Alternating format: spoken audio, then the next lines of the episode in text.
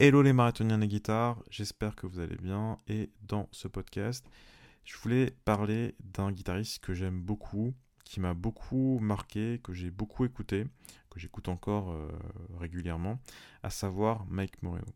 C'est un guitariste qui est un petit peu, euh, un petit peu trop méconnu peut-être du grand public. Alors du grand, du grand public, ça c'est sûr, mais euh, même de la, des gens qui écoutent la guitare jazz. Alors que c'est peut-être un des, euh, un des, des, membres les plus euh, importants ou les plus influents de, de la guitare jazz euh, actuelle. Et ce depuis quand même plus, de, plus de 10 ans, 10-15 ans. et aujourd'hui, modestement, je vais essayer de lui rendre hommage dans ce, cet épisode et je vais vous présenter différents extraits. J'espère comme ça, tout simplement, bah, vous donner envie de, de l'écouter. Et puis restez bien jusqu'à la fin de l'épisode puisque je vais vous faire écouter un, une petite exclusivité. Euh, donc restez bien jusqu'à la fin de cet épisode. Donc Mike Moreno, euh, plutôt que vous raconter bah, ce qu'on peut retrouver d'autres sur internet, je vais tout simplement vous dire bah, en quoi il m'a marqué. Et, euh, peut-être ça va vous, vous donner envie de, de l'écouter tout simplement. Pour moi, c'est surtout son son en fait qui m'a beaucoup plu. Et c'est aussi le mélange entre le côté euh, traditionnel, donc bebop du jazz, et aussi euh, ben, voilà, tout le côté plus moderne, avec des influences assez diverses comme euh, la musique brésilienne, euh, la musique des, songwriters, on va dire, même des éléments qui viennent du, rock contemporain. Et ça m'a beaucoup plu, notamment voilà, fin des années 2000, je me rappelle avoir, avoir commencé à, écouter ce guitariste, je me dis waouh, c'est c'est génial cette approche et j'avais vraiment envie de, de, découvrir plus. D'ailleurs, bah, si vous avez déjà vu des vidéos sur la chaîne YouTube, vous savez que je joue une, une Gibson, une Gibson euh, 335 euh, principalement. Et c'est euh, la, guitare que. Alors, c'est pas la même guitare, hein, c'est pas, j'ai pas reprise de, euh, de Mike, mais euh, c'est le même type de, guitare qu'il utilisait jusqu'à hum, début. ouais, début 2010, je pense, puisqu'après il a commencé à utiliser les guitares de hum, Marchionnet, donc qui est un luthier à Houston. Houston, donc c'est la ville dont il est originaire. Et, euh, et donc voilà, jusqu'à euh, le type de guitare et même la couleur, puisque c'était noir aussi, euh, c'est un guitariste qui m'a beaucoup, beaucoup, beaucoup influencé en fait. Donc le premier conseil discographique du jour, ça va être son album que je dirais un peu son album de standard, à savoir l'album qui s'appelle Third Wish, qui est un album sorti sur le label Criss Cross en 2008 pour vous donner un peu le contexte euh, de cet album, hein, donc ça, ce que je vais vous raconter, c'est euh, une, anecdote qui est présente euh, sur le, petit livret qu'il y a dans, l'album. Vous savez, avant, il y avait un livret dans les albums et où il y avait des gens qui, donnaient tout simplement des éléments de contexte sur cet album.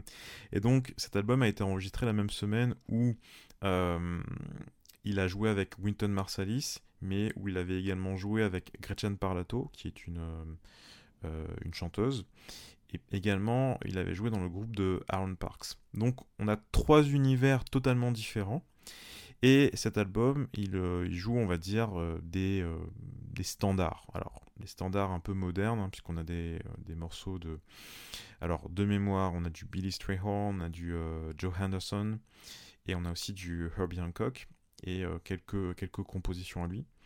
Donc on a des, des standards un peu... Euh, voilà, on n'a pas Autumn Leaves c'est All the Things You Are, mais on a des standards... Euh, on a aussi du Wayne Shorter. On a aussi du Wayne Shorter. Voilà, on a des standards un peu modernes, on va dire. Et cette, cet album, il est, il est, vraiment, il est vraiment intéressant parce que déjà, on a ben voilà, plus ou moins des morceaux connus, mais on a aussi cette approche un peu un peu moderne, on va dire, sur ces, euh, standards et surtout en termes de, son de guitare. Et d'ailleurs, au niveau du son, je pense que euh, c'est un des albums avec le meilleur son de guitare de, de Mike Moreno. Alors, c'est pas simplement euh, sa façon de jouer, même si sa façon de jouer là-dessus et sur cet album est incroyable. Mais c'est vraiment, je pense, sur la prise de son et puis sur la façon dont les micros ont été choisis ce jour-là, etc. Je sais pas. Mais je trouve que le son est vraiment, vraiment bon sur cet album. donc sur cet album, vous allez retrouver Kendrick Scott à la batterie. Donc il y a aussi plusieurs albums de Kendrick Scott, Kendrick Scott, Kendrick, Kendrick Scott Oracle que je vous invite aussi à découvrir. Donc euh, un très très bon bassiste, un très très bon batteur pardon. Euh, au niveau de la basse justement, on a Doug Weiss qui était son, euh, pour la petite anecdote, qui était son prof à la New School. Et puis on a aussi Kevin Hayes au piano. Donc on a un groupe qui est vraiment intéressant, très solide. Euh, on a Kevin Hayes, vraiment euh, pianiste assez, euh, alors pas dire bebop classique, mais avec un, très joli son et puis vraiment une approche jazz plus, comment dire, un peu plus traditionnelle peut-être, encore que, mais peut-être un peu plus traditionnelle que l'approche de, de, Mike Moreno à la guitare. Et donc ça, ça donne un, album qui est très, euh, qui est très intéressant, qui est, euh, bah, euh, que moi j'ai beaucoup écouté et que je vous invite à découvrir d'urgence si vous ne le connaissiez pas encore.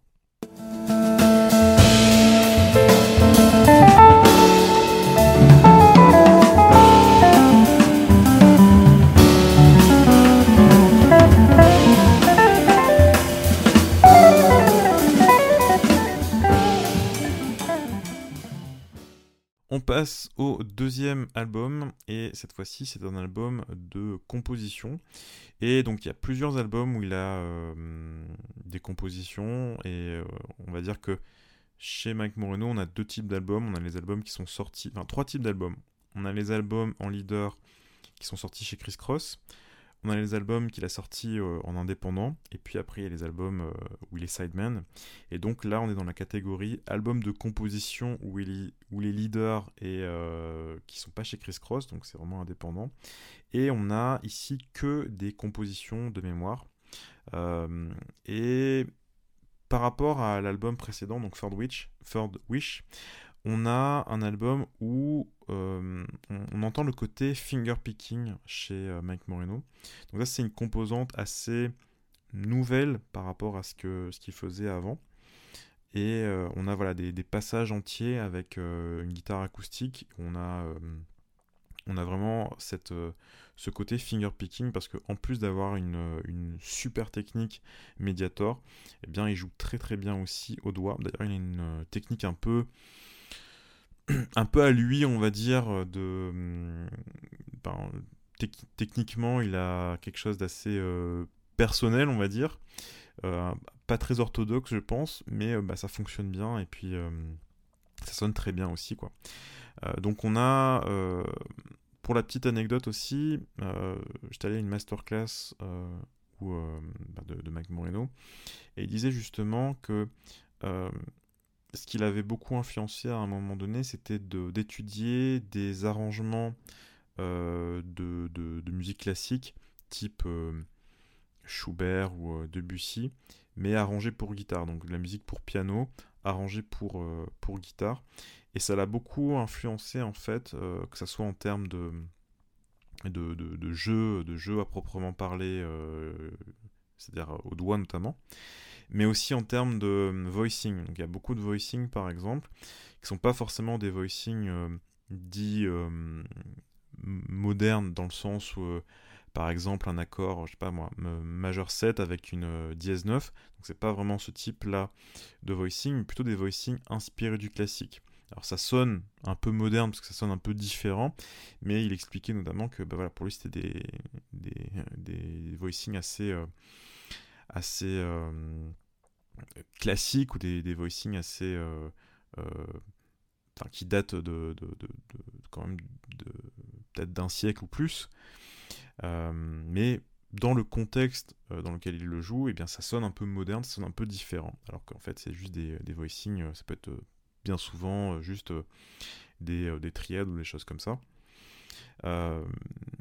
Et, ça, ça, se reflète notamment dans, dans, cet album où on a quelques, quelques pièces, enfin quelques passages en fait, ou des intros, ou des moments où il va jouer de la guitare seul. Et on retrouve ce type de, jeu dans différents, dans différents albums. Donc si c'est quelque chose qui vous, euh, qui vous intéresse, je vous conseille vraiment d'écouter les autres albums de, de Mike Moreno. Donc les albums où il est leader et euh, qui sont indépendants, donc qui ne sont pas chez Chris Cross, parce que vous allez retrouver ce style de, euh, de, de, jeu de guitare, on va dire. Donc un album que je vous conseille vraiment, hein, à nouveau Another Way. Euh, donc j'ai pas dit qu'il y avait sur euh, sur cet album. Donc on retrouve Matt Brewer à la contrebasse, on a Ted Poor euh, à la batterie, on a aussi Jochen Ruckert sur une piste, on a Aaron Parks à nouveau, hein. Aaron Parks il va être quasiment sur tous les albums je, pense, et puis on a aussi un vibraphone sur cet album avec Warren Wolf et Chris Dingman sur une des pistes. donc piano, guitare et euh, vibraphone, je pense que harmoniquement, euh, il y a moyen de faire des harmonies, enfin des choses assez riches.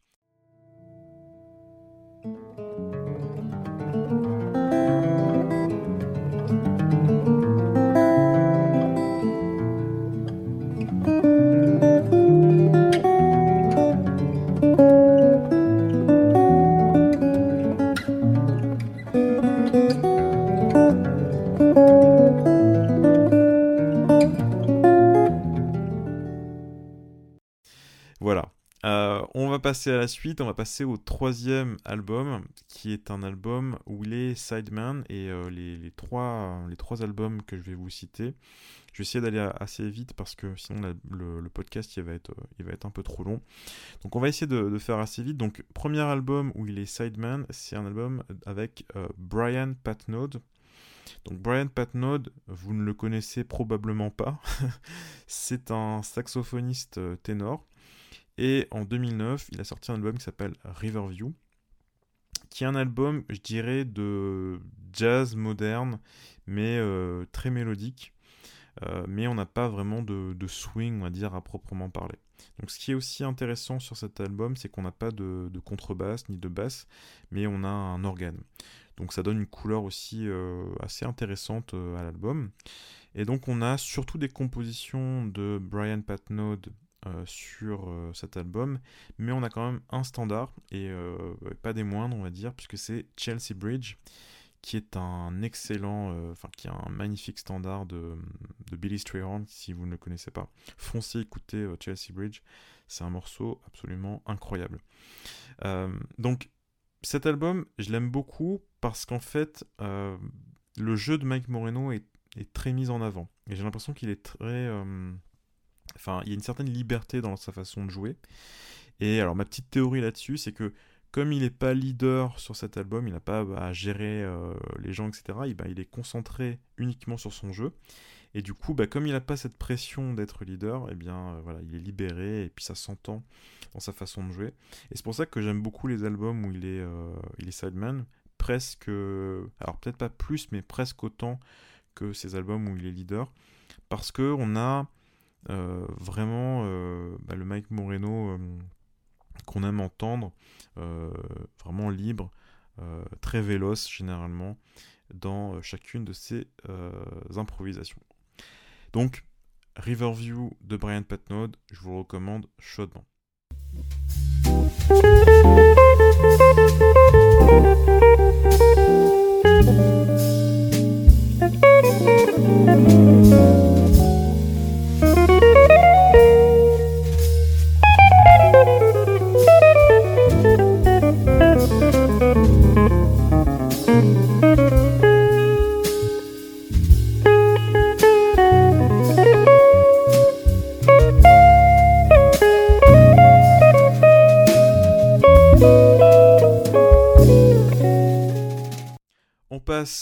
Quatrième album, et cette fois-ci, c'est un album assez euh, particulier, puisque euh, le titre c'est Jazz Side of the Moon. Donc, comme vous avez, comme vous en doutez peut-être, eh bien, c'est un album de reprise de Pink Floyd, mais version jazz, donc euh, du Dark Side of the Moon. Et c'est un album qui est c'est un album voilà, beaucoup dans l'ambiance, beaucoup dans le qui est assez calme, mais par contre ça joue ça joue très très très très bien. On a donc Sam Yahel au, à l'organe, on a Seamus Blake au sax ténor, donc qui est un saxophoniste incroyable. Si vous ne connaissez pas, pareil, allez écouter euh, Seamus Blake, tous ses albums. Euh, Harry Honig, donc super batteur, et puis donc Mike Moreno. Donc je vais pas euh, rentrer dans les détails de cet album. je vous invite vraiment à aller l'écouter. C'est un album que j'ai beaucoup écouté aussi, qui est qui est, qui est, voilà, qui est une belle ambiance et que je vous recommande aussi.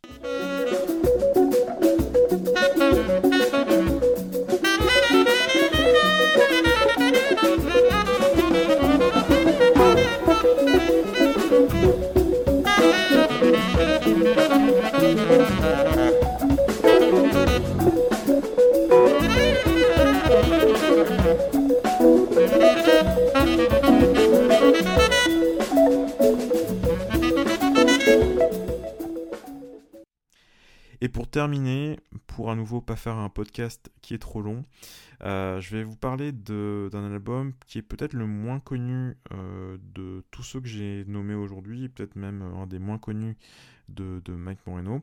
C'est un album de Leonardo Cioglia. Alors je peut-être, euh, enfin je pense que je prononce mal, hein, Cioglia ou Cioglia. c'est un album qui s'appelle Contos. Et comment vous dire? C'est un album que j'ai choisi pour, plusieurs raisons.